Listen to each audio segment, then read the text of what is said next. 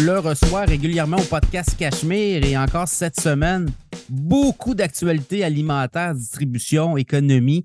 Sylvain Charlebois, professeur en agroalimentaire à l'Université d'Alousie. Comment ça va? Ça va bien, Pierre, toi? Oui, ça va bien. Hey, l'actualité ne manque pas. Là, je regardais les statistiques sont sorties récemment sur les coûts de la bouffe en 2023 par rapport au salaire. Quasiment 10% au Canada, là. C'est des statistiques qui sont publiées et on est quasiment les où ça coûte le plus cher encore en 2023. Vas-tu voir un break à un moment donné? On est en train on est en train de vivre, comme tu dis, un break. Parce que quand tu regardes les chiffres d'un mois à l'autre, là, le taux d'inflation diminue là, de plus en plus. Alors, ça, c'est une bonne nouvelle. Alimentaire. Parce que là, l'inflation est partie vers le haut au Canada, là, le dernier mois. Pour d'autres raisons, pour toutes sortes de raisons, là, moi, je pense que c'est dû au fait qu'il y a eu de nouvelles taxes qui ont été mises en vigueur le 1er juillet. Là, puis ça l'a vraiment choqué le système un peu. Mais pour ce qui est de la bouffe, moi, je trouve que les nouvelles sont encourageantes. La différence entre le taux d'inflation alimentaire et le taux d'inflation ordinaire a diminué de mois en mois. En fait, de juin à juillet, le taux d'inflation alimentaire a baissé. On s'attend à des baisses de prix pour certains ingrédients comme le café, la farine, par exemple. Les choses se calment tranquillement, pas vite. C'est sûr que les gens paniquent un peu, mais ils ont plus de pouvoir qu'ils pensent. Là. Je regardais les chiffres cette semaine par rapport à 2017, il y a 6 ans. Oui. Produits comme le porc, les fraises surgelées, les avocats, les arachides, amandes, tout ça, ces produits-là sont le même prix qu'en 2017, il y a 6 ans. Fait que tu sais, quand même, là, il faut relativiser les choses. Je sais qu'il y a beaucoup de monde qui se sent vulnérable, mais les consommateurs ont plus de pouvoir, à mon avis. Fait que si on regarde, on peut trouver de belles aubaines. Là. Surtout au Québec, on a converti énormément de magasins en magasins à rabais, là, comme Maxi et puis Super C. Là, il y en a plus qu'avant. Là. Donc, il y a plus d'opportunités pour épargner. Oui, il semble avoir une espèce de tendance. Maxi, Loblaws qui a converti ses Provigo en Maxi de plus en plus. Et tu as aussi Metro avec ses Super C. Là, on dit que dans les prochaines années, on va vouloir convertir beaucoup de Metro en Super C aussi. Je pense qu'il y a une tendance là. Effectivement. Là, puis l'autre tendance, on a eu la réduflation, là, on réduisait les portions, mais là, ce qu'on fait aussi, c'est qu'on change les recettes.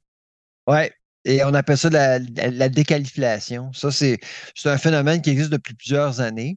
Les gens, encore une fois, trouvent des raisons pour critiquer l'industrie. Et puis, je dois leur donner raison un peu parce que, tu sais, les gens, ils se sentent étouffés puis ils essaient de trouver des excuses pour critiquer l'industrie qui tourne les coins ronds parce que le coût des intrants a augmenté, mais il y en a de moins en moins de cas. Le problème avec la déqualification, c'est qu'on croit que tout cas de déqualification, c'est dû à une entreprise qui veut diminuer les coûts. C'est pas tout à fait vrai. Il y a aussi la réglementation, comme par exemple, tu sais que d'ici 2026, il va y avoir des étiquettes sur les emballages nous disant comme consommateurs si un produit a trop de sodium, trop de sucre, trop de gras. Par rapport aux normes. Ben, en fait, la norme, c'est d'afficher. Mais quelle entreprise va vouloir avoir une étiquette qui dit au consommateur que son produit a trop de gras, trop de sodium ou trop de sucre? Fait qu'il n'y en a pas. Fait qu'il va y avoir de la reformulation comme ça se peut pas là, d'ici les 3 prochaines années. Et ça, c'est poussé par cette réglementation-là d'étiquetage qui est, à mon avis, une bonne nouvelle en passant parce que moi, j'ai l'impression que ça va forcer les manufacturiers à offrir de meilleurs produits, de meilleure qualité, mais il risque d'avoir... Le goût va changer. La substitution, c'est ça. Là. Il va y avoir de l'eau pas mal. Il va y avoir plus d'eau. T'sais. Puis souvent, c'est ça qui arrive. Hein. On augmente le taux d'eau pour diminuer les coûts ou justement diminuer les calories. Parce que les gens, tu sais, Pierre, il y a beaucoup de gens qui regardent les calories hein, sur l'emballage. Oui. Et puis, c'est une façon de le faire, c'est d'augmenter le contenu d'eau. Quand on fait ça, ça change le goût, ça change la texture et les gens s'en rendent compte. Oui, effectivement. Puis, tu regardes les marges de profit de ces transformateurs-là, là, on va les appeler comme ça, les Mondelez de ce monde, les Procter & Gamble, Unilever et autres. Là, il y en a plusieurs. Et les marges de profit sont bonnes. Donc, ça marche leur affaire là aussi.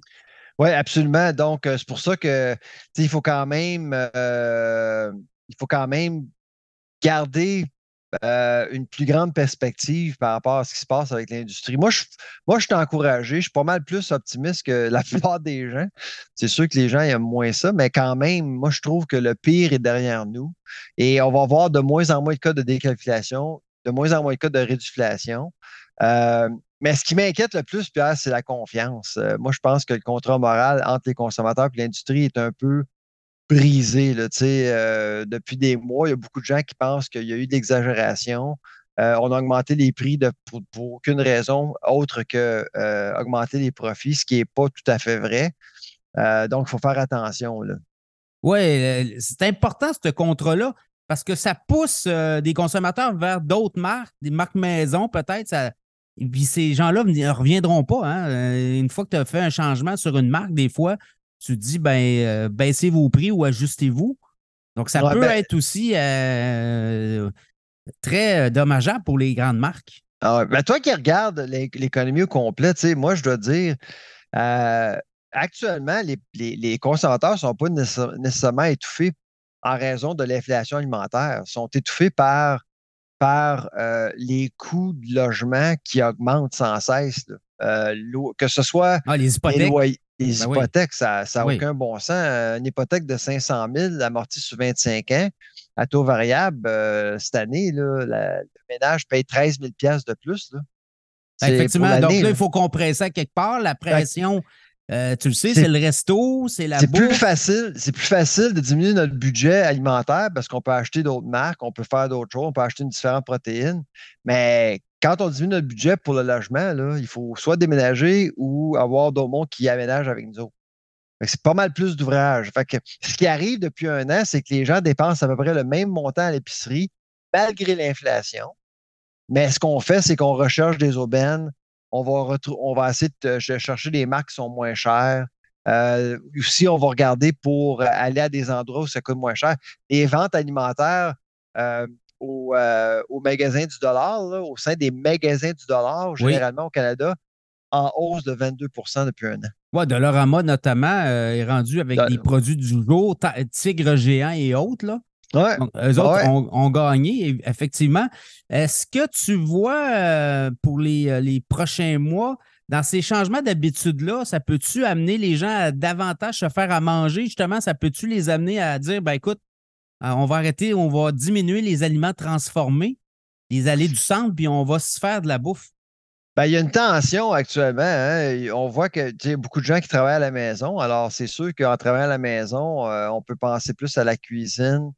Moi, je pense que les gens, la littératie alimentaire a augmenté depuis 3 ans. Depuis la pandémie, je pense que les gens ont cuisiné plus, on parle plus de bouffe, on a essayé toutes sortes d'ingrédients, on est plus curieux, mais c'est le temps. Hein? C'est le temps. Puis là, tout d'un coup, on voit que les employeurs mettent beaucoup de pression sur les employés pour les voir retourner physiquement au bureau.